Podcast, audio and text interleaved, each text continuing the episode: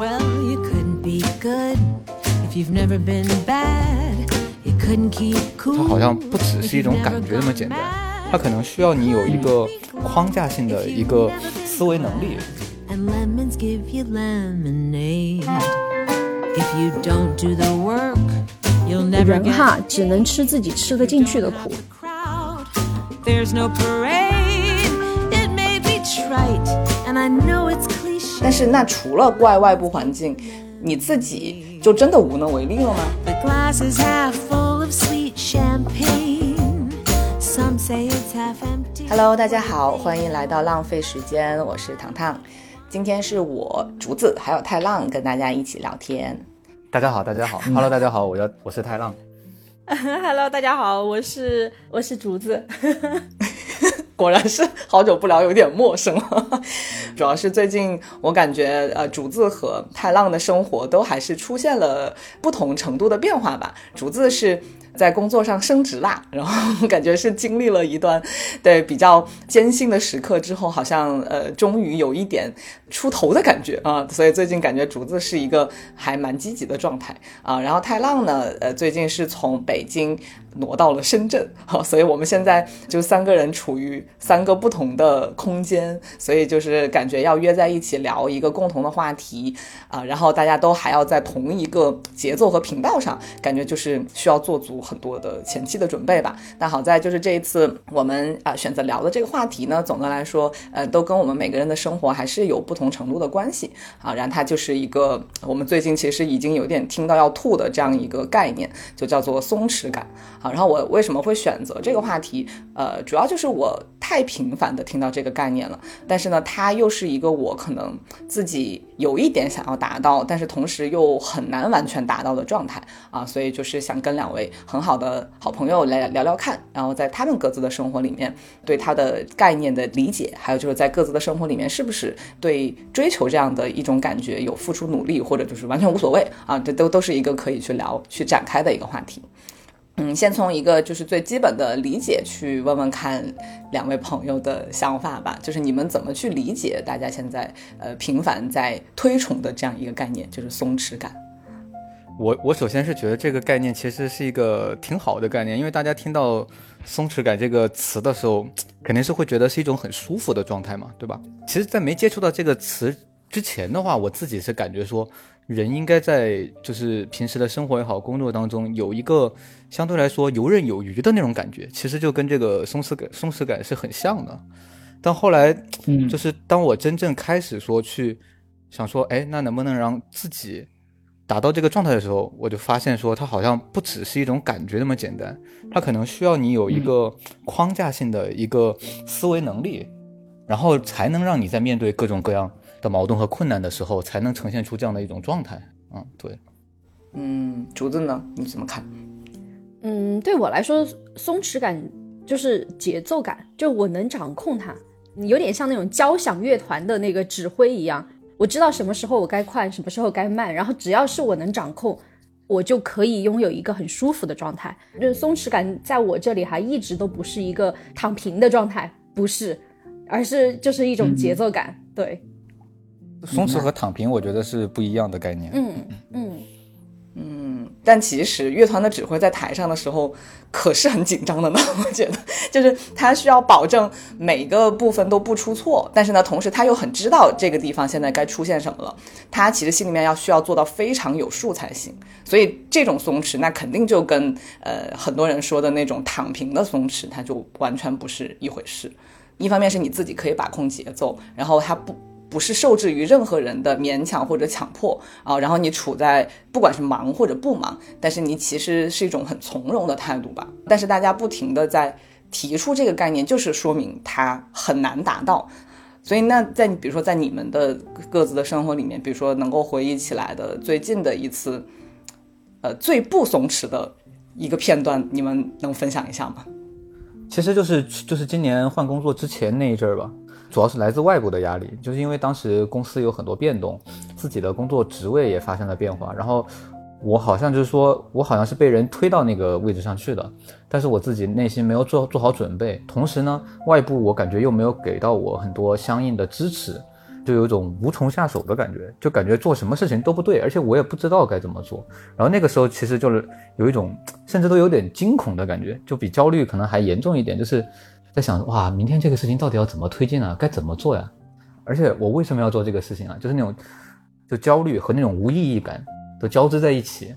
然后后来那段时间大概持续了至少得有个把月吧，就一直处在那种状况当中，觉都睡不好。然后你就做出了要换工作的这样一个一个动作。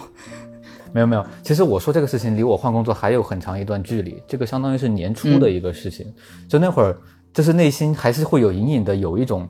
干劲儿，就觉得说，我肯定最终是能行的，我一定要把它扛下来，我得做做出来。所以其实还是除开头一个月的那种很很焦躁的感觉之外。后面的话就是反正拼命尽力做嘛，但是整个过程都是很紧绷的，就始终都是在一种紧绷的状态做。当时每天，我感觉平均每天都是十点半之后下班吧，天天都是那个样子。嗯，所以其实就是从心理状况上，你对于面对的问题已经有一点无从下手。然后呢，从客观条件上来说，你也没有时间去进行一个一张一弛的这样一种。节奏的调整吧，就相当于内外的条件都没法让你达到一个相对放松的状态。对，明白。那竹子呢？你最近不松弛的时候是什么样的？我不松弛的时候，哦，更多是那个，嗯，处理人际关系的时候，因为我自己认为哈，人是需要有处理复杂的关系的能力的。但是呢，我虽然说我知道有这个点。有些的复杂关系，我还是不想要去处理，不想处理的结果就导致我会想逃避。然后，但是实际上我并不觉得逃避是我找寻我就是松弛感的要素，所以就会导致我整个人很拧巴，无所适从吧。对，相当于从内的嘛，就是你内心当中你知道这个事情需要你做，但是其实你又不愿意做，然后你就绷在那里，逼着自己做，所以最后你还是去做了这些很复杂的人际交往嘛。呃，我现在在尝试，我之前是逃避，然后现在在尝试去改变它，直面它，然后但是直面了之后，现在还没有很好的结果。会怎么样？你在那种场合，你会开始变得很僵，就对，我都很明显的感觉到我的笑容就僵在那儿，假笑女孩。所以就是你以前在没有进行调整之前，你是会逼着自己对这样的状况进行反馈，哪怕你并不想反应，但是你为了让自己。在这个场合，就是生存下来，所以你会说一些，比如说很言不由衷的话，或者并不是很想反馈的那样的反馈。但现在你就会憋住，就让自己就不要硬去回应吗？还是怎么样一种调整啊？不不不，以前我就是直接不参加，现在的话我就会想说参加，然后但是呢，我像在尽力的去找到一个自己的好状态。那我很好奇，就是。如果以前你对参与这种复杂的人际交往这么抵触的话，那你现在是不抵触了，还是你告诉自己说我应该要去加入一些这样的交往，这样可能对我的某方面是有好处的？我只是觉得，呃，人是需要去处理一些复杂关系的，我会觉得我也需要去精进自己的一些这个能力。那那那，如果你尝试之后发现你真的不行了，你会退回来吗？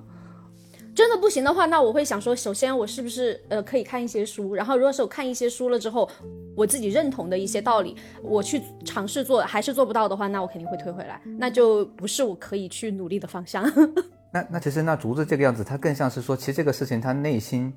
并不是一个特别特别抗拒的事情，就是他其实很开放的，包括你看他愿意去在看书来提升自己这方面能力，就是其实他本质上他其实是抱抱着这个开放心态的，他没有很抵触，所以他能够。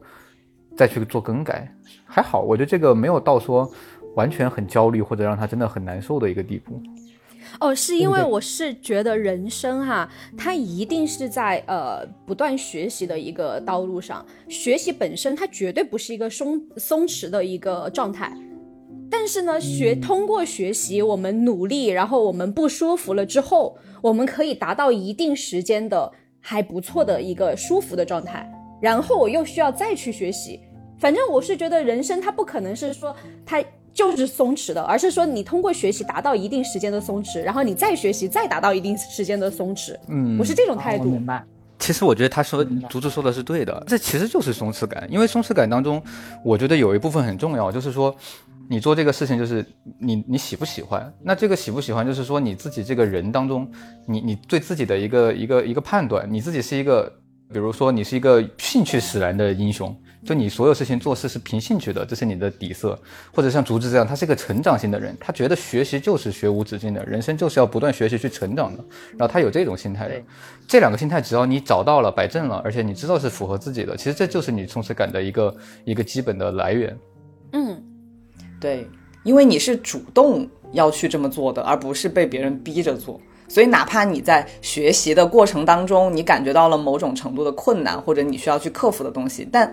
我觉得那个也不叫不松弛，那只是你要往前走的一个必经的过程。所以，就是你可能克服了这个困难，你达到了你的某某个目标之后，然后那个虽然被你定义为是这个不松弛之后的松弛，但其实我还是觉得你整个过程，从广泛的意义上来说，它都是松弛的。因为你一直都在自我促进，对我就是和你一样的感受，就是竹子这个其实它就是一种松弛感的表现，他后面说的那个只是一种放松，可能就是中间的一个空档而已。他要做的事情和他心里想要的事情不矛盾的，这样就是松弛的感觉。是是的，是的。因为我以前也在想，就是比如说跟竹子聊天会得到一些很正向的反馈的时候，我也很好奇，就是竹子的这种生活态度到底是。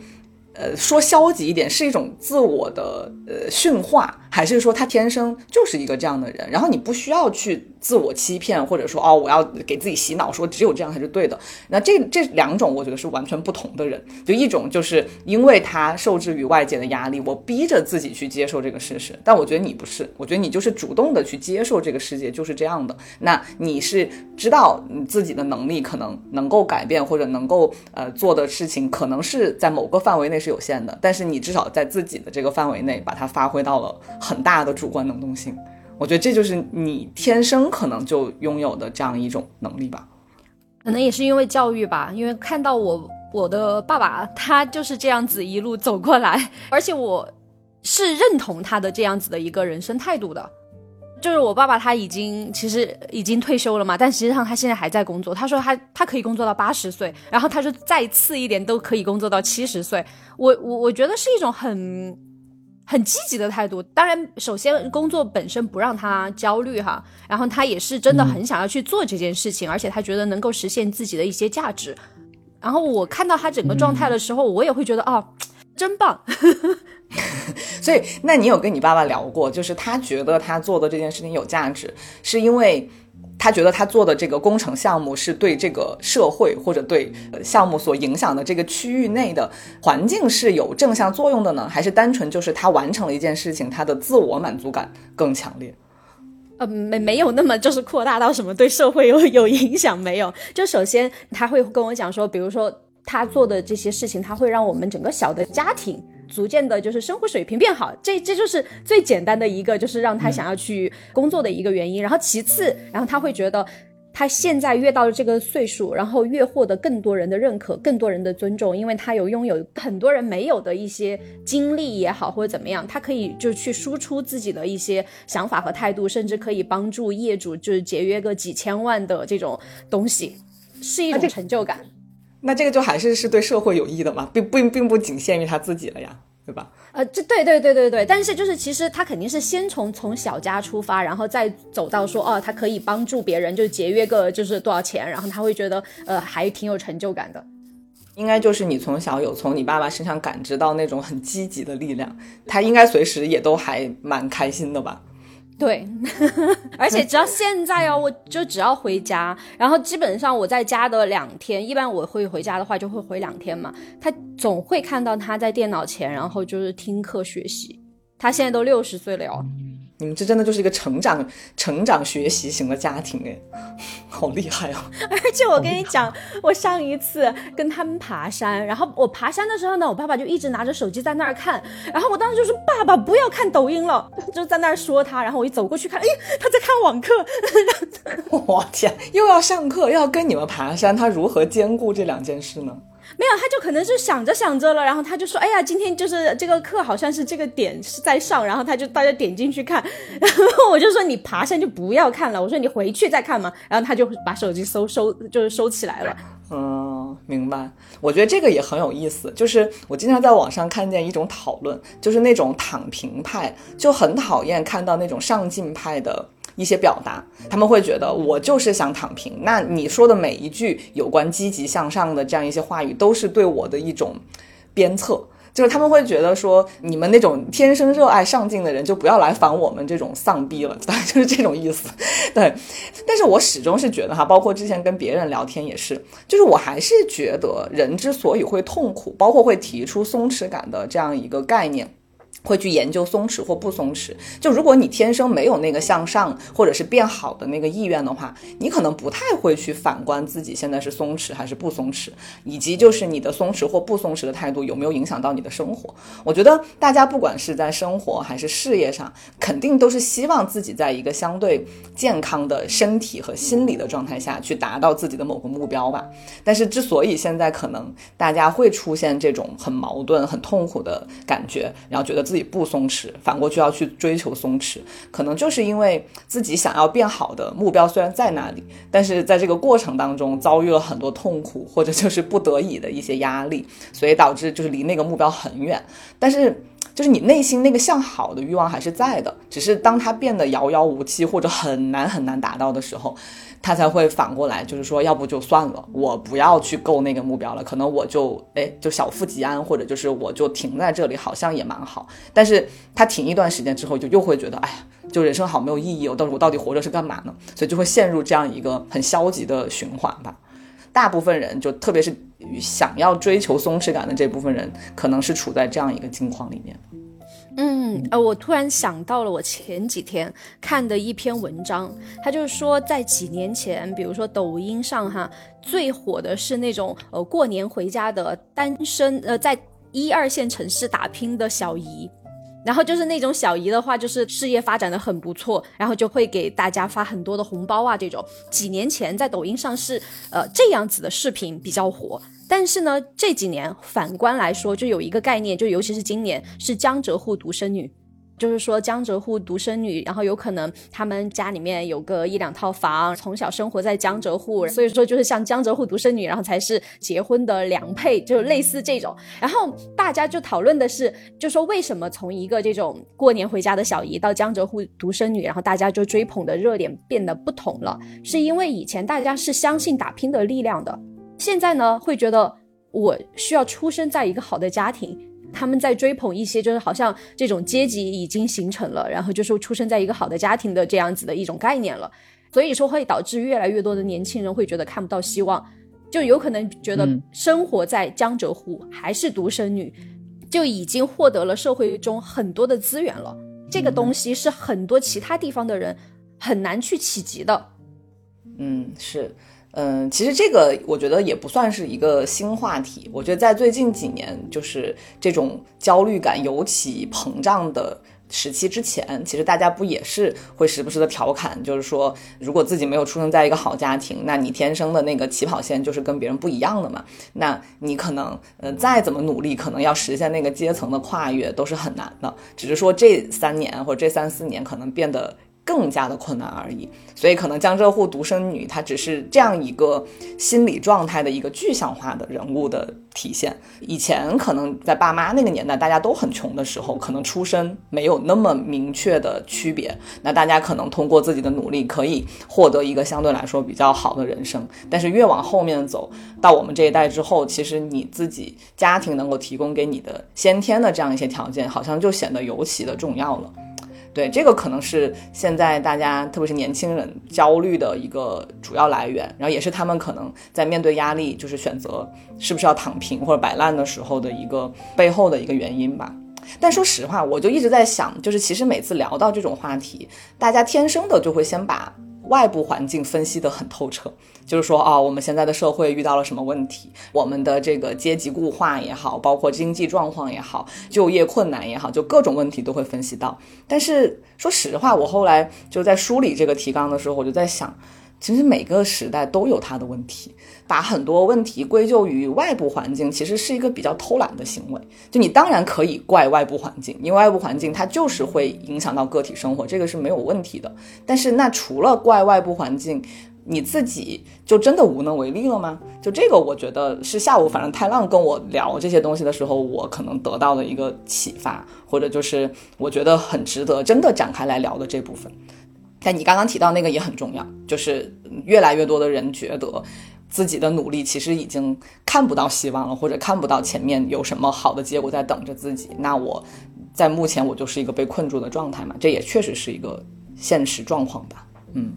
我可以告告诉一下，就是前提，那个江浙沪独生女这个词条为什么会出现？是因为当时在网上有一个呃，在北京工作的程序员吧，好像是，好像年薪也是一百万还是两百万，然后就是他的那个择偶标准标准，然后就是说希望找一个江浙沪独生女，然后大家很多人在下面评论，就是说你属实是高攀了，就是说你配不上，经由此，然后才会。产生一些热点讨论，已已经是在感觉是两个阶级了，就别人一个打拼派，一个已经有了一定资源的另外一派的一个对抗吧，就相当于是。嗯，但是富家 富家女爱上穷小子的故事，不是古往今来都很多嘛？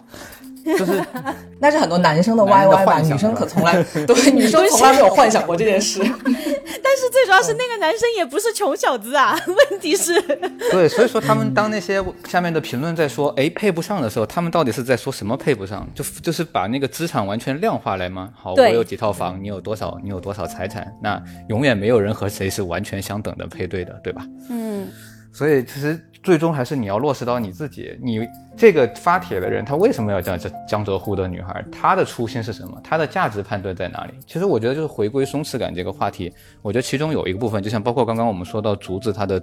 自我认知是一个觉得人生是一个需要不断学习成长的人也好。像那个男生也好，他去找江浙沪女，他对自己的自我认知到底是什么？就他的价值判断是什么？他是觉得说啊，大家都觉得那边的人好，生活条件好，所以我要娶她嘛？就然后我需要把我变成那个阶级的人嘛？就是他的这个价值判断一定要是发发自内心的想法。才能让他不会焦虑。就是其实我尊重这样的人，就是我尊重他希望通过结婚或者通过认识什么人去实现自己阶级跨越。对，但是我觉得那不是最终目的吧？就你实现了之后，你的目的是要过上更好的生活，还是怎么样？对，你的价值价值取向到底在哪？你是要你就是想得到那那那钱吗？对吧？还是说你有什么别的追求吗？你得想想通这个问题。如果你想通了，你要去追，我觉得没关系。你当个寒门赘婿，我还觉得你挺屌的，对吧？对，就是我感觉很多人对于呃，还是就用刚刚那个标签哈，江浙沪独生女的那个幻想，就是来自于说他们觉得到了那个阶级，可能人生就没有没有问题了。或者没有困难了，这其实就就像我们经常老生常谈的那个，就是说，哦，如果如果我财富自由了，我就就是想怎么活怎么活。但其实问题根本不会这么简单啊。对我正好说到这个例子，都不用举江浙沪了，因为这个这个概念我们可能身边都没有具体的朋友嘛。就那个我举个名人的例子，就最近网上比较火的黄黄磊的女儿，对吧？他的家庭条件，对吧？他的家庭条件，他的人脉资源，他按理说是不是应该活得毫无烦恼？但现在网上最热的一个话题是，他在国内的时候，他的穿着打扮和和一些看上去的外貌、精神状态，和他去了美国留留学之后的一个对比，大家觉得他出去之后就变得好像更自由、更快乐了。可能大家都不了解这个这个女孩，就单从她的照片，大家都会产生这种印象，说明其实说外部的，就是你外部能获得的资源，真的和你个人能不能快乐，能不能有松弛感，它没有直接挂钩的关系的，不是说你到了那个阶层你就一定快乐了。我我们今天要讨论的这个松弛感，其实对每个阶层都是适用的。你今天突然一夜之间投胎到江浙沪的一个爸爸家里，你也不会突然变得很快乐。如果你心中的焦虑还是存在，你还是认不清自我的价值的取向的话，你一样是会有焦虑的。对，这相当于就是说，你把你最赖以为生的那个价值感，你完全放在了一个外部条件上。就是如果我我有钱，或者说我的周围有非常强有力的资源支持我，那我一定生活里面就会非常放松，然后我不用去考虑任何问题。但其实这种对松弛的想象，它本身就是。不符合现实的，因为任何阶层或者任何环境的人，他都有自己要面临的课题，而这个课题最根本的就是你刚刚说的那个，我做的事情对我来说那个价值是什么？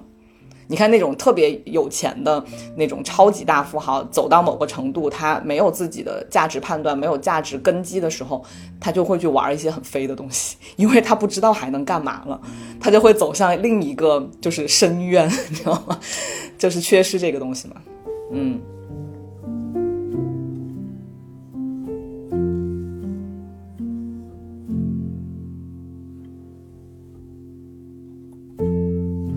我跟竹子聊了很多，比如说太浪，刚刚就是你说到你你有呃讲到自己不松弛的那段时间之后，那你对于自己现在可能换了一个工作，又进入一个新的环境，那那段最不松弛的呃时候可能已经过去了，但是你现在进入这个新环境里，你又面临了新的问题，但是好像你没有拿现在这个时候你遇到的问题作为嗯那个不松弛的例子，那你觉得你现在？所达到的比那个时候更松弛的那个状态是来自于什么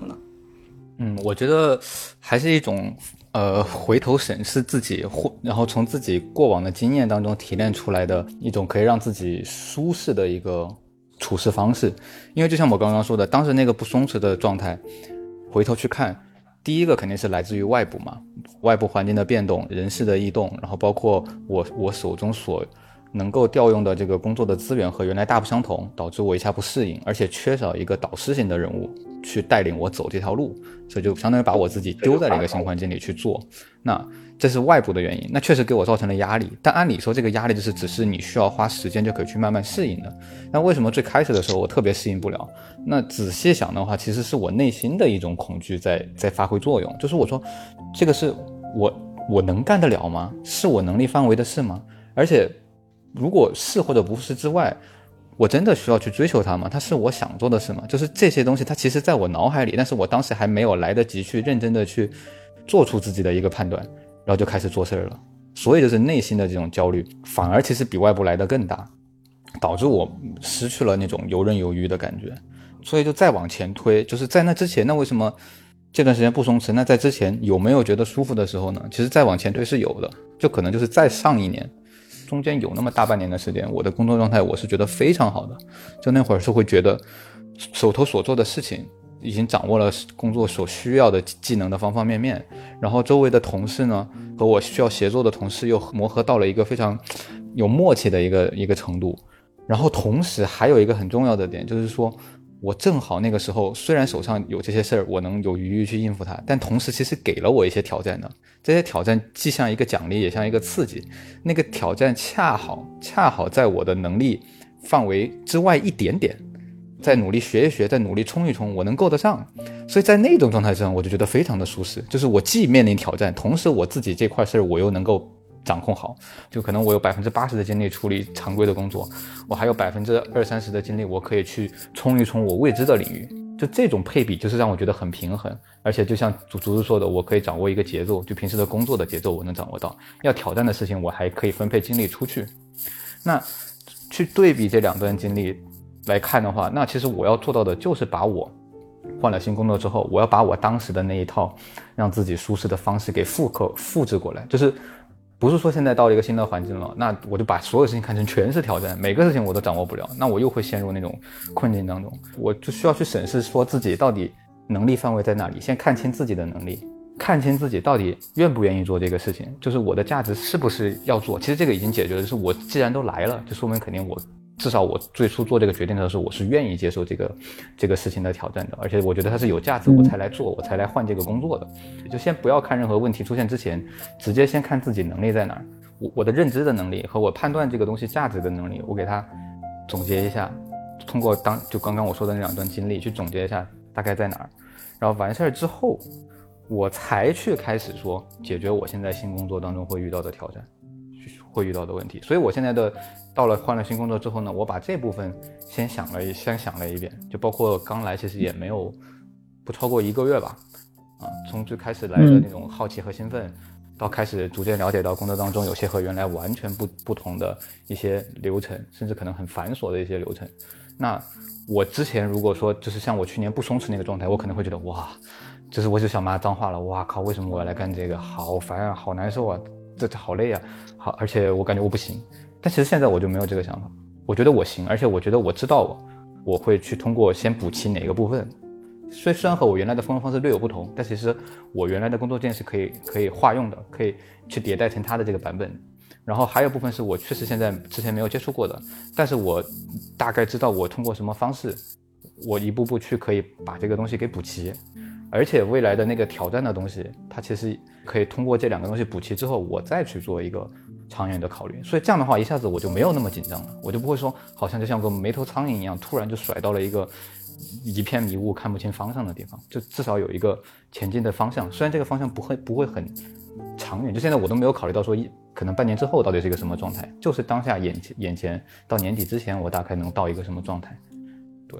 嗯，从这个角度说，你跟竹子在处理自己人生遇到的挑战和困难的时候，你们俩某种层面的出发点是一样的，就是你也觉得你你通过去克服这些事情，你又可以往前走，然后你又可能达到了一个自己之前没有达到的状态，所以你其实从根本上来说，你是相信你做的每一件事情，哪怕呃暂时很繁琐、很很压力很大，但是你把这段时间通过你的努力补齐之后。你其实下一步，呃，就会去往一个相对来说是有期待和有奔头的这样一个方向去的。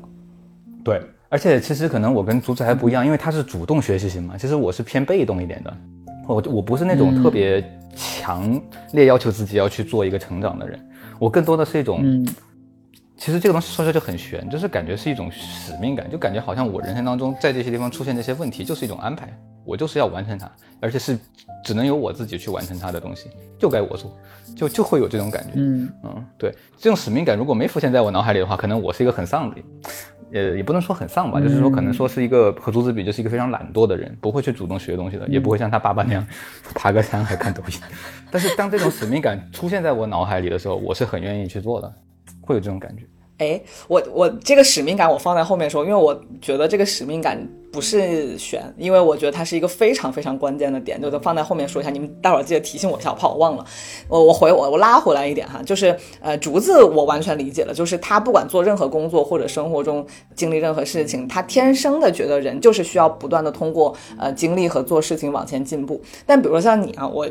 比较好奇的一点就是，你其实进到大厂之后，你也有很明显的那种在大厂里面当螺丝钉的感觉。但同时，你在自我的调整这个方面，你又呃因为这个使命感，你把它调整到了一个其实这个东西你做了是对自己有益的方式。其实很多人可能跟你类似情况的人，就会卡在一个认知上，就他就觉得说，好，我当然可以想办法去克服这些困难，达到一个好像就是更好的状态。但是我如何摆脱我其实做的所有事情？都依然是在完成一个螺丝钉应该做的事情，而不是为了我的某种更好的自我或者更好的生活。就是可能他工作着工作着，突然觉得妈呀，我在为资本家打工啊！就我是在为这个外部的一个，就是其实跟我关系不大的这样一个机构在为他挣钱。那我的价值感虽然可能我克服了困难，我觉得很有价值，但是归根到底，他是在问别为别人做事。所以你你自己有面临过这个冲突吗？就是一个从属于别人的这样一个员工和你的自我发展和自我完善，就这两方面的冲突，你怎么去处理呢？嗯，这个的话还是要回到说对自己的一个定位和认知吧。如果说我本来就是一个有个很强烈的要做自己的事情，而且觉得自己这个事情是要通过自己的一己之力，通过自己的能力去。把它给搭起来的这么一个人的话，那我可能一开始就不会选择在这个厂里上班了。就不管是大厂还是小厂，我可能都不会选择上班这条路。我自己是知道，我做很多事情，我没有依托别人的帮助，不靠别人的话，其实我是做不了的，我是做不了的。所以，就你要怎么定义做螺丝钉这个事情？就是当然你说的大厂螺丝钉，可能这是个最极端化的例子，非常非常大的厂，非常非常渺小的你。但其实你在一个小公司也是一样的，对吧？你你在大公司也好，小公司也好，你都是在为别人做事，那不是你自己的公司。但是你对自己的定位就是说，如果说我现在能力还达不到，就或者你知道自己能力的边界在这个地方的时候，现实当中最合理的方式就是在这个公司里去磨练、锻炼你的。达成一件事的这些能力和你这个和人沟通交流也好，去掌握这个人脉资源也好，或者去熟悉这些做这个事儿的流程也好，你只能通过这个方式去去获得它。那我觉得现在这个阶段只是我现在这个阶段啊，我未来怎么样，我现在不去想，我也不知道。但是我内心可能深处会有有你说的那种可能想说去创一番自己的事业的想法。但目前来讲，我觉得我就是在一个需要去积累、需要去在这个里面沉淀的时间。我知道我现在直接出去闯是不行的。啊，所以所以还好，就看你怎么认定你是螺丝钉。就比如说，如果你像刚刚那种人，一眼望到头的那种感觉，其实他就是始终把自己摆在一个不会变化的位置上，他觉得好像我永远都在这个位置上做。那我每天接触的事情只是完成别人的任务，我没有任何的给自己的一个呃汲取营养也好，或者让自己成长的部分，他可能就没有去想到自己还是会有变化和成长的。而且你有意识的，你有意识和没意识是有区别的。虽然都做的同样的事，如果你有意识要去成长的话，其实你在这个当中还是可以获得的，可以是从这个过程当中去获得这些这些成长的。明白。就是可能人确实分成好几类吧，就是一个有自我认知或者有自我觉察的人，可能长到某个年龄或者经历到哪一个呃阶段，他都会有所反思，就是我到底最最根本那个哲学问题嘛，就是我存在的意义是什么，我做的事情有什么价值。但就像你说的，就是认清自己能力边界是在目前当下的阶段是最重要的一件事情，就是你当然有很。远大的目标，或者你有很自己觉得有价值的事情，但是你到底要通过什么方式去实现它？它可能也是分阶段完成，或者至少是你需要有足够多的积累之后，你可能就像我昨天看到一句话，我还蛮喜欢的，叫做呃什么 gradually then suddenly，就是你要慢慢积累到某个程度，然后突然有一个点，然后你才知道哦，之前的准备是为了这一刻的实现。所以也也也非常合理，只是说我听到太多人就是在抱怨自己现在的生活，或者是自己做的事情没有意义。那我觉得 OK 没有问题。如果你觉得这个事情没有意义，那你觉得有意义的那个方向，你可以怎么向向他努力？我觉得这个是要去考虑的，而不是说卡在当下的这个无意义中，好像就是无能为力，或者就像你说的，好像就觉得自己就是永远不会变化。可能很多人是卡在了这个部分。竹子呢？竹子，你有遇到过？嗯，怎么说呢？就比如说，你也换过很多不同类型的工作吧。然后你在这一份工作，呃，相对顺利之前，你也经历了很长时间的困难。但是好像你的那个，嗯，松弛感一直都在。你在比如说最难以攻克困难的那个时候，你还是在靠着自己，就是刚刚最开始说的那种，就是人就是要不断的通过学习去进步的这样一个理念在支撑着吗？还是说你有你自己的一套方法去维持你生活的平衡？哦，还有一点，其实就像前段时间，有些朋友会跟我讲说啊，谁谁谁又通过婚姻或怎么样，然后就去跨越阶层或怎么样，然后我就我就直接就说了一句，我就说，呃，人哈只能吃自己吃得进去的苦。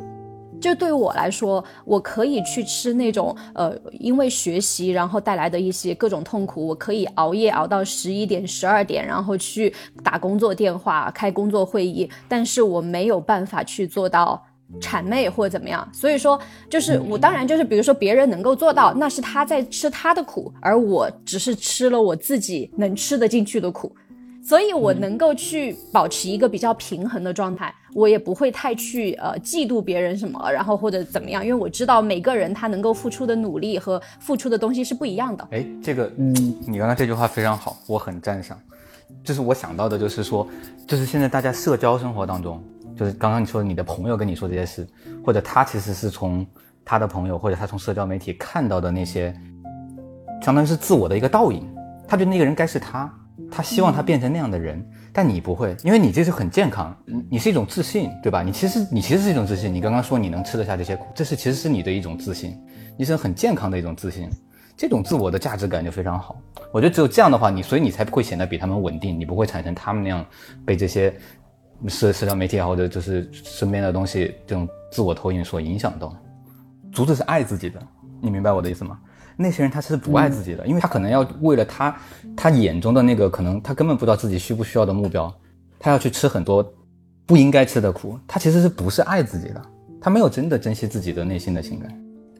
当然，有可能对于呃选择这种生活人来说，很大可能性上，他觉得他选择的这个东西对他来说就是最好的。所以我也不知道，就是这种认知是来自于背景教育，或者是怎么样。就是这个很容易就走向那个刚刚说的江浙沪女的那个方向去，因为有可能他从小没有获得某些资源，他就认为有这个资源就是生活的目标。你没法把他呃拉出他所在的环境去。教育他或者告诉他说，其实人生应该有更大的追求。可能只有在他已经通过吃某种苦的方式，他获得了这个生活之后，当他经历了新的苦难，他才知道哦，这个东西原来不是我人生的终点。所以这个很难评，就是他以为追求这种生活，有可能就是他对他自己的爱呀，因为他可能觉得自己拥有了。足够好的条件，我就不需要更多的爱了，我就是享受这个条件就可以。但是，其实，在那之后还有别的东西等着他，他可能还没有意识到，所以很难说他是对或者不对。但是只是说，嗯，因为现在有太多的声音是指向这种选择，或者是对这种选择抱有这种理解的态度，所以那没有办法。就是如果他现在觉得这就是人生的终点的话，那他其实很难被其他的价值观所撼动嘛。嗯，很多人其实是不了解自己。其实最重要的是不知道自己想要什么，然后他们只是觉得好像看着别人这样子过很好，然后所以他们就说那我也想要去试一试。但是那个东西他所要付出的代价也好或怎么样，他没有去考量，他只是单纯的羡慕或者是嫉妒也好，嗯，但他没有自己一个很真的内核在。对他可能平时跟你聊天就是表达一下羡慕，可能也不一定代表他内心真实所想。嗯嗯嗯嗯，也有可能，可能只是某种社交面具，也有可能。嗯，对我前几天跟我老板是有一个对话，因为我中午的话是不睡午觉的，然后我就会在就是商场什么遛弯什么的。那天刚刚好就碰到我老板，然后我老板就说：“他说你一天到晚就是在这个商场里面逛街，你不会想要拥有他们吗？” 就是 我知道这是老板的那种，他老板很希望你想要拥有什么东西，以便你好好更好的为公司卖命。然后，但是我当时就说，我说没有啊，我对拥有他们没有任何的感觉。然后我的同事就说，哎，你不知道老板的意思吗？我说我知道啊，但是最主要的是那些东西我就是没有想要拥有啊。但是有一点我没有跟老板说，但是我自己内心知道，我还是想要认真工作。但我想要认真工作的原因是，比如说我想去南极，比如我希望在四十岁以前去南极。然后我知道去南极会很贵很贵，但是呢，老板他不知道我这个梦想，然后他就是觉得啊，招了这个人肯定又又是一个 没有什么追求的人。但我觉得没关系，我自己知道自己有一些想要努力、想要奋斗的东西就好了。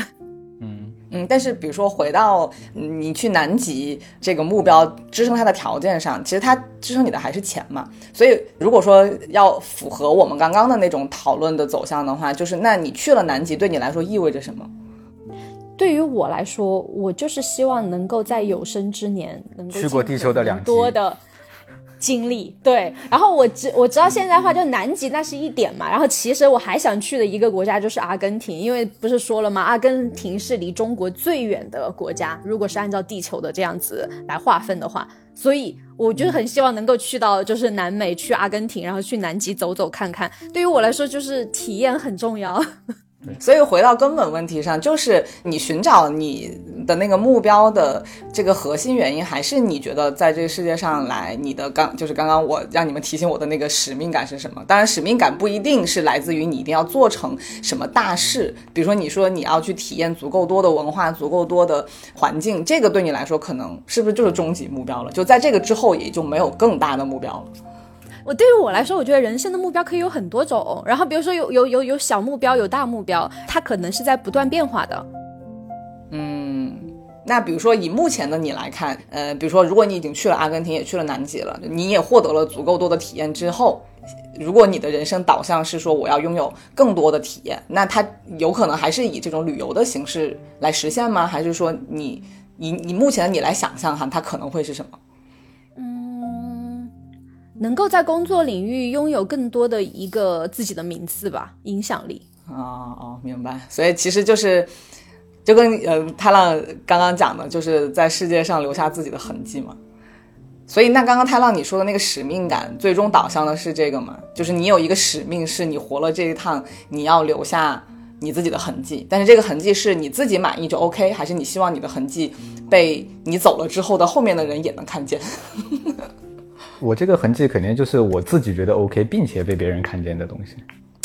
那你还蛮贪心的嘛，还挺大的这个这个目标。但也可以很小啊，就是一点点微小的工作，为人类的进步。开玩笑。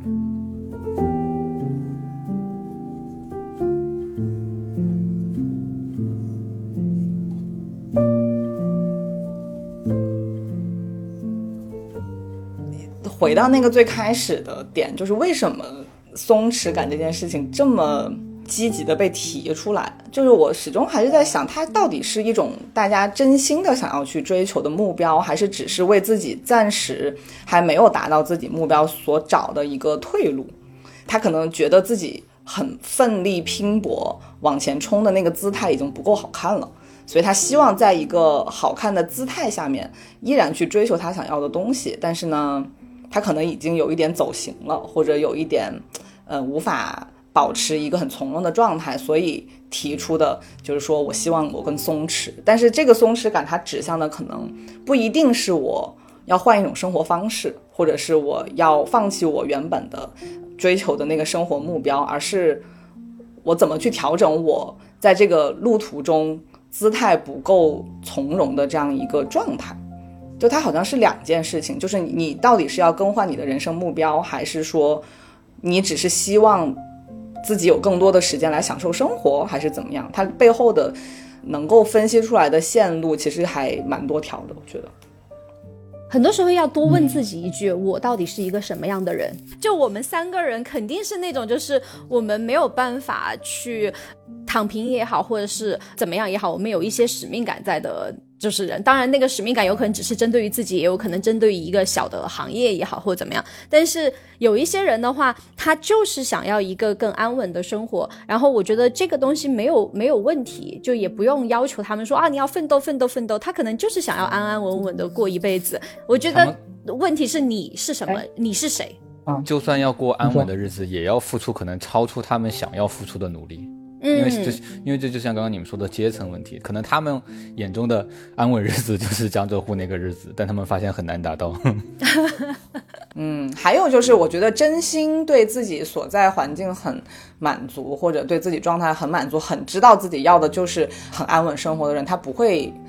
对松弛感有什么。很敏感的一个诉求，因为他就是松弛的。一个松弛的人是不会提出“松弛感”这个词的，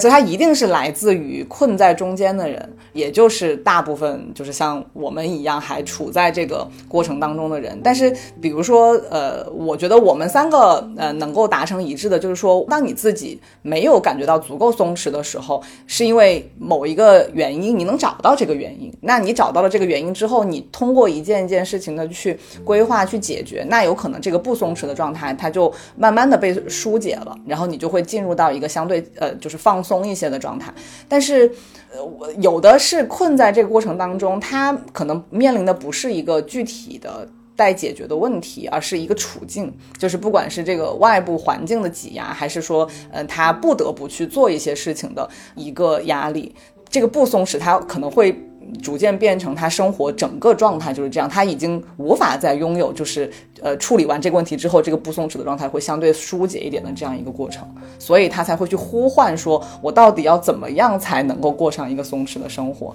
的这样一个诉求。我觉得首先第一点，各种社交媒体就不要规劝大家啊，不要规劝你当奋斗逼，不要规劝你当松弛人，就是大家首先就不要去给别人贴标签了。干好自己的事情，踏实一点。对，也不要听别人，别人松弛你就觉得他好啊，别人在奋斗你就觉得好，不要去被这些影响。嗯，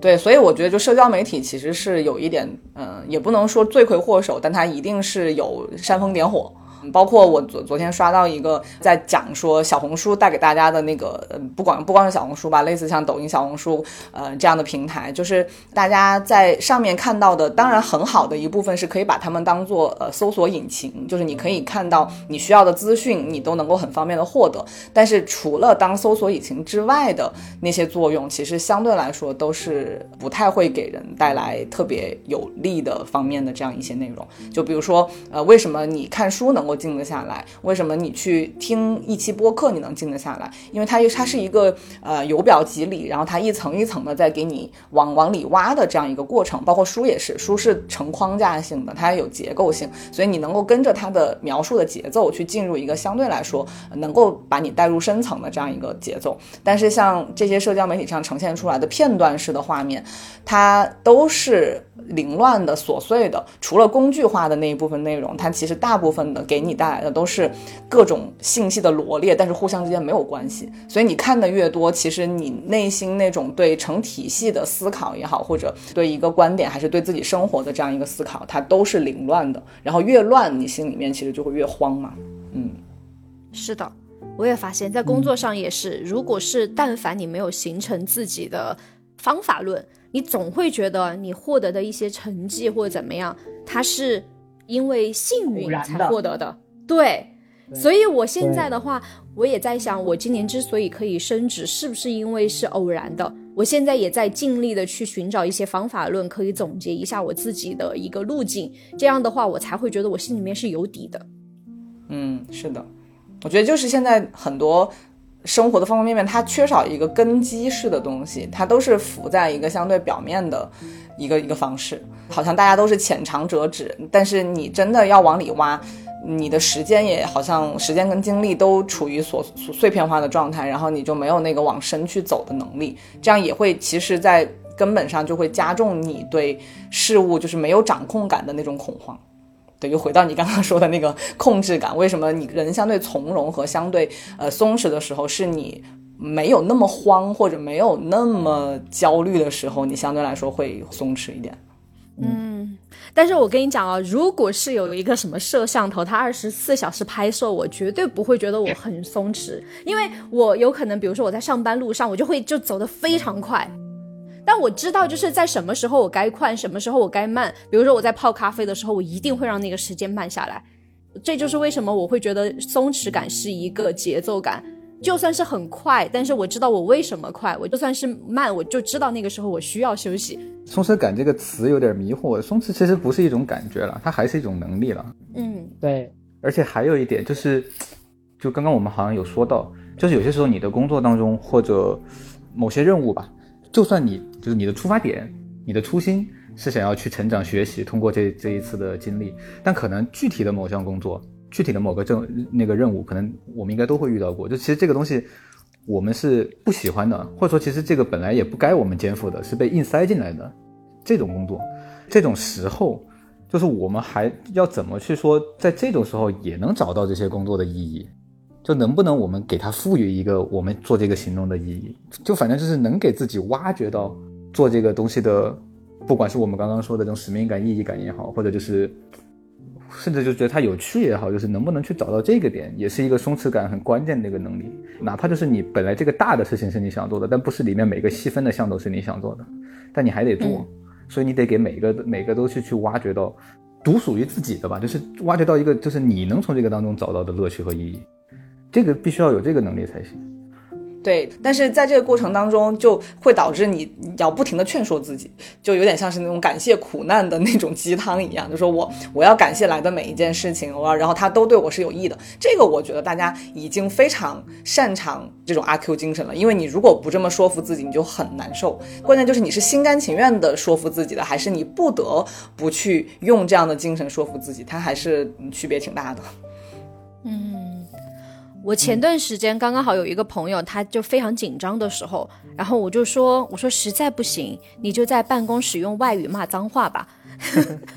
挺好，就是这个点哈。我真的是，然后他就说他们都都留过学或怎么样，然后说那你就用就是其他语言啊，用法语也好，意大利语也好，你只要学会一句，你只要是真的很不爽的时候，你就对生活骂脏话。我觉得是人是需要给自己一些这种外部的东西，让自也不是乐趣，外部的东西让自己骂出来那一句，让自己释放压力。其实最主要的是你是否相信你自己相信的东西。或者是你是否相信你自己现在正在努力想要去达成的事情，是不是真的是自己想要的？我感觉你们充满了大爱耶！你们竟然这么关心这些人的想法。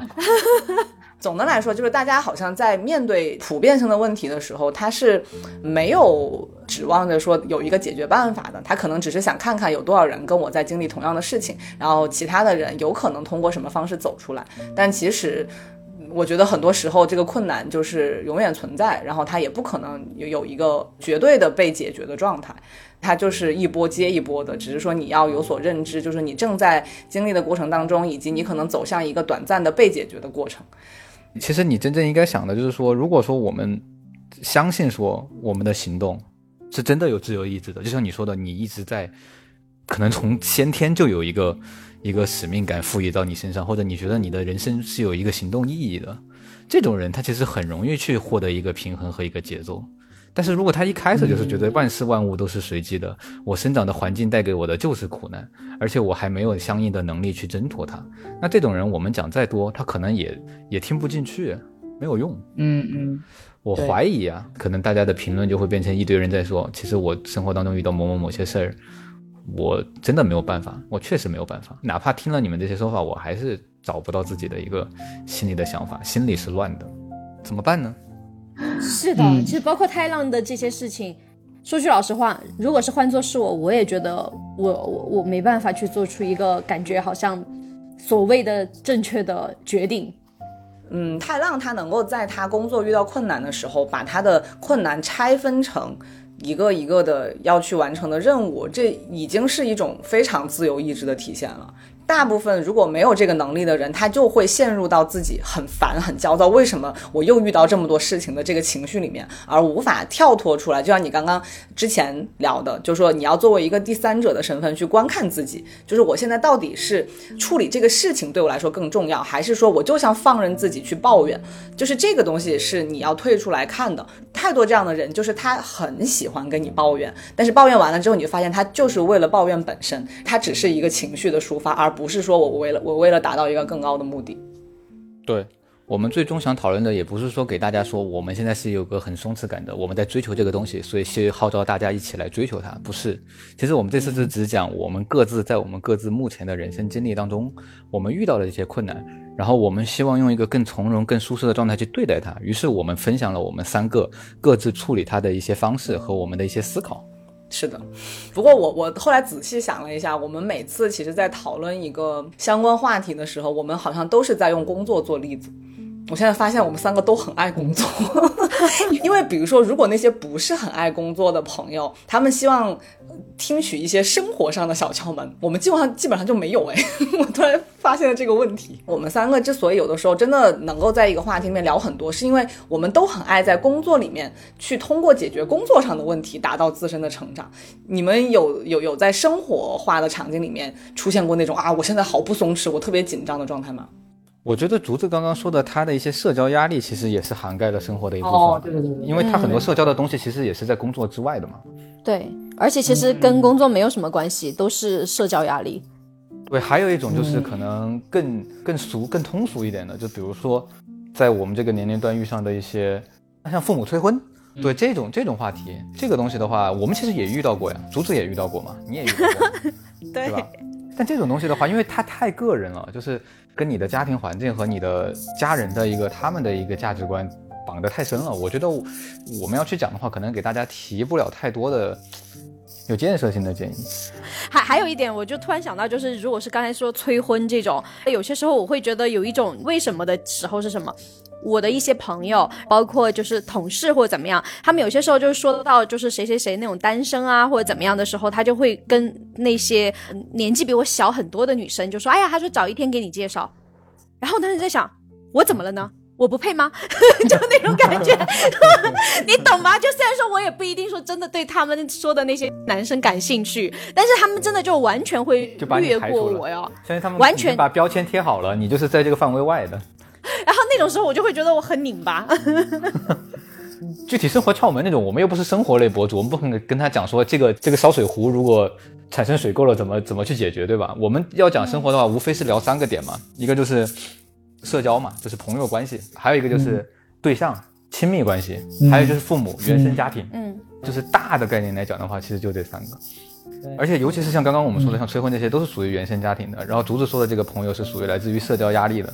对，竹子倒是还，比如说在你对情感生活的一种追求上面，你会有那种，比如说你没有遇到合适的人，你同时也接触了一些人，但是可能还是多多少少有一些你自己无法接受的东西，或者相处起来有困难。那在这种时刻，就是你还能够坦然的去接受，就是说我遇不到的情况下，我的心态是放平的，我就是坚持我内心的某种标准，不到我真的觉得 OK 的时候，呃，我就可以从容的继续往下走着，然后慢慢等的这种东西，你现在能够保持这种松弛吗？不能。所以说，其实我我我也是会不停的在犹豫。我只能说我保持我人生的主轴是希望自己是想清楚的状态下去做这个决定。但有些时候突然一下来了一堆压力的时候，包括别人的意很多眼光的时候，我也会在想，哎，实在不行就随便找个人嫁了呗，就那种感觉。嗯嗯。然后还还有就赶快完成这个什么生育的问题，我也有过这种，就我一直是在拉扯的，然后只是说我会在在那种就是很危险的这种情绪或者是想法出现的时候，我会告诉自己，哎，你快回来，你快回来，就是 可别再继续想下去了。我也是不停的拉扯的，没有那么想得清楚的。对，我觉得这一点的话，其实还可能是很多人关心的，就是怎么去处理这种，因为这个东西可能来自于多方面，一个可能是你父母，就相当于你原生家庭带给你的影响，一个就是你刚刚说的你同龄人的这个呃 peer pressure 这种感觉，然后还有一个是你自己对你自己身体的一个一个判断，就是你刚刚说的就是生育压力，生育对生育年龄这个东西，这个东西真的从内到外都是压力，这个东西。如果有人能够真的很很平和的去接受他，我真的好佩服啊！这个人，我相信不管男女都会有这样的压力的。生活当中是这样的，就像就像刚刚这个结婚生育啊，它其实像是一个最高目标，但通往这个目标当中的所有路径都是随机的，嗯，都是随缘的。就是你不像工作总目标在，但是大家一定从公司层面开始到你这个部门开始，总是会给你拆分成一个一个需要去完成的这个步骤的。但是像这种人生的这种终极目标是没有这种步骤的，没人告诉你说。我在这个阶段找到这个谁，只是合适的，是对的，就是这是 the deadline，其实不存在这样的东西，很无所适从的。你只是有一个那种模模糊糊的压力在那里，像团乌云一样。它它有现实的东西，有些就是刚刚说的，有你自己的身体的东西，甚至一些养老的东西，包括就是你的后半生的一些经济上的东西，就这些东西全是交织在一起的。你不能光凭一个意志上面的东西去决定所有，你必须要把这些现实层面的，就是落落到实处的这些。利益的东西先去想清楚，这才可以的，很烦的。嗯，其实到了我们这个年龄，尤其能够感觉到，就是呃，工作层面可以先甩开了，就那个差不多聊清楚了。但是就是在生活层面，你永远不要再去期待一个没有问题的生活了。我觉得有问题的生活，它就是成为了你下半辈子的一个。主题吧，只是问题的大小而已。保持着我一定能够克服某些困难，进入一个完全松弛状态的这样一个期待的话，那你就会一直处在一个很紧绷的状态里面。嗯，我刚才想说的是，呃，如果是所谓的我感觉看起来很松弛的原因，有一点哈，就是我非常的 open minded。因为我会跟很多人聊天，我也会去了解很多人目前的一个生活状态，然后包括比如说我看到你，我其实。看到的不只是说在呃微博上或者是在小红书上的你，我看到的是一个立体的你。我知道你是经过了多少的挫折也好，或者是经过多少的努力才走到了现在。然后我看到胎浪也是，我看到的不是说只是大厂工作的他，而是我也看到了他怎么样从美国然后到北京，然后再到就是深圳中间之经历了多少的东西。每一个人他都是有不容易的地方，然后这就是又回到刚才我说的，就是我能吃下什么样子的苦。这个对于我来说很重要，我就会经过很多人的人生，然后会去经过一些思考之后，然后我知道什么东西是适合我的，什么东西是我没有办法去追求的，我这些东西才会形成我一个比较稳定的呃思考。对，所以说，然后让别人会觉得，哎，好像我什么都想得很清楚，很松弛。其实最主要的就是要开放。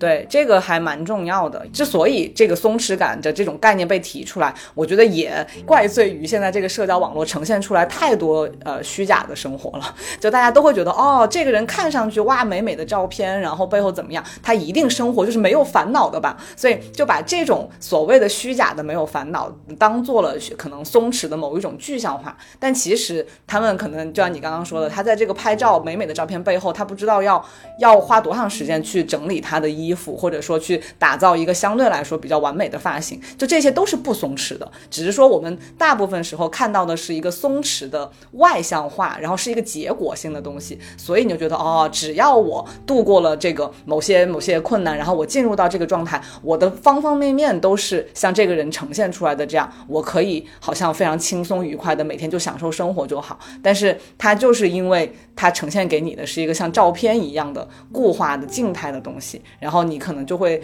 潜意识里面就会忽略到它背后，就是你也没有耐心去了解的那一部分很复杂、很繁琐的这样一些准备当中，唉，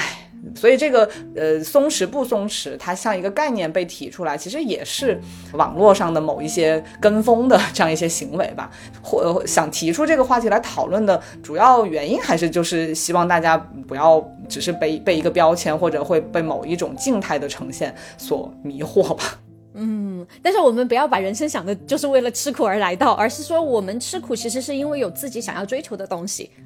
哦，对，我觉得还有一些人现在其实有意识到说，被自己的生活在社交媒体上已经被虚假的东西充满了，所以他们其实是在通过表现一种足够真实的状态来反抗这样的精致，或者反抗这样的所谓松弛。因为我也能刷到一些，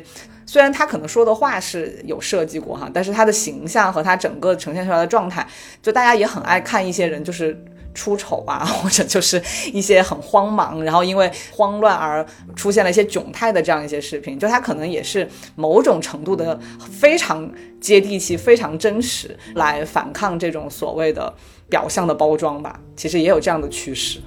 嗯，然后我这边我就是觉得不要给自己贴太多标签。就会甚至别人想要标签你的时候，你也要适时的告诉他们，no no no，我不是这样。就是你一定要知道自己想要什么，你自己为什么要这样做，这样做的就是目标。然后你你要清楚自己是谁，更真实的自己去面对这样子的社会。嗯，高概念的东西就不讲了。我就是想说，其实我也是在这个漫长的人生路上还在继续探索的人，肯定有很多，包括我的观点或者想法也好，都有那种。不完美和或者说其实只是这个阶段暂时适用的东西，欢迎大家提意见来给建议。没有，我是真的很 认真，因为我在想会保命吗？不，我其实在想，我们做这个播客真正的目的是什么？就是说我们在这里输出一些自以为是的观点吗？还是说我们真的希望听到观众有有有真心的回应？如果他们真心的回应，我们也要看到嘛？所以我们也要看到，我们也要听嘛？不是单方面的输出，那就没什么意义了，我感觉。我们就变成另外一个在呼吁某一种、号召某一种行为的人。我我是觉得有自己独立思考能力的人，可能本身就不会被这种标签化的东西所左右。那会被这种网络上提倡的趋势所左右的人，他可能本身都还处在一个就是还要找寻自我的过程当中，而且本身找寻自我和建立自我认知就是一个很难的过程。我觉得这个倒是不需要苛责自己，或者他甚至都可以花一一辈子的时间来找到这个东西，我觉得都是很 OK 的。只是说现在网络有太多这种标签化的呃语言出现的时候。会给你自己带来更多的焦虑，就害怕自己好像没有达到这样的状态，然后想象可能很多人已经达到了，所以在自我反思或者很焦虑。嗯，松弛或不松弛，它只是你自己对自己当下状态的一种感知而已，它不是别人评价你的某一个标准，完全都是来自于你自己对自己的认知。就像你们刚刚讲的，不同的人。在不同的状态或者你本身不同的性格，可能都会对不同的事情有不同的反应。聊到最后，我们真正的想法就是说，希望大家，呃，能够尽可能的消除自己的这种焦虑不安的感觉。那，嗯，既然每个人都是不同的，那我们需要遵从自己的内心。但遵从自己内心太宽泛了嘛？那我觉得可以拆分成三个点，大家可以试试去想，就是三个三个部分，就是我对外界给我的压力。我能承受多少？而且这个压力是不是我我需要去承受的？这是第一个要自己去做个判断。第二个就是说自身的能力到底有没有自信，或者缺少什么东西，我要有一个判断。然后还有一个就是说我自身这个行动本身它根源上的意义是什么，也要去做一个判断。我不一定说这三个东西要对自己评价很高，对吧？就是你要跳出来把自己看得很轻的情况下，就是你。不要过度评价自己，也不要过度贬低自己。就是你把这三个评价在自己内心，你不用告诉别人，你在自己内心很真实的告诉自己，我对这三个部分是怎么想的。我把这三个东西先想清楚，然后在面临生活、工作当中的这些各种压力和焦虑的时候，我用这三个维度的东西去做一个评估，然后去调整自己的节奏，可以给大家提供的一个思路。嗯，你这个真的应该放在前面一点说。我觉得，因为就就你说的这三点都还能够展开一些，嗯，可以展开的一个方向，就是很多人焦虑的来源或者不松弛的来源，就是把一些自己可能能力根本达不到的目标，作为了自己想要去达到的目标。然后呢，问题就出在。很多人在还没有完全明确自己的能力范围或者目标的界限之前，就已经把别人的目标先于自己的目标放在了自己的生活里面。但其实，你真的如果把这些东西作为了自己去去努力的目标的话，你。做着做着就会发现，你其实可能以自身的能力是达不到的，或者它不是你真正想要的。然后你到了那个时候再回来调整自己的努力的方向或者努力的目标的话，你就已经觉得可能浪费掉了一些时间，或者是你走偏了一些方向。就对于自己来说，我真正能够达到的，我的能力边界，我的目标边界，就这些事情都是对你自己来说的话，你其实才能够在自己相对来说比较从容的节奏里面去执行你的计划嘛。对。